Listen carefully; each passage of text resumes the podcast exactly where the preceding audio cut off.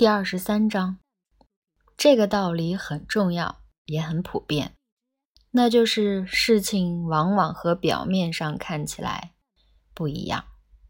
举例来说，在名叫地球的这颗行星上，人类总是认为他们比海豚聪明，因为人类的成就众多，轮子啦、纽约啦。战争啦，等等等等，而海豚从头到尾却只是在水里游来游去，享受美好时光。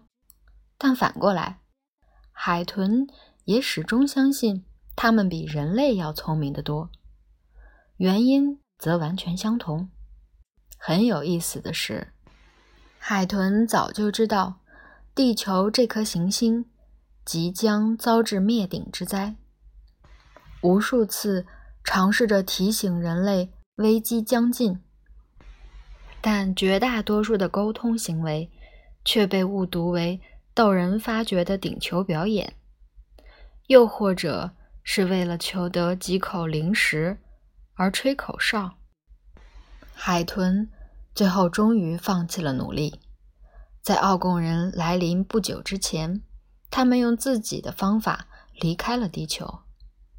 海豚留下的最后一条信息，被误读为一次令人啧啧称奇的复杂表演：后空翻七百二十度钻铁圈的同时，用口哨吹出了星条旗的曲调。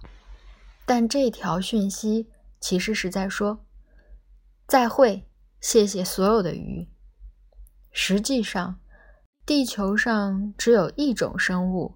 比海豚更聪明，他们把大量的时间消耗在行为研究实验里，在铁圈里一圈圈跑，对人类施以精密但又微妙的实验。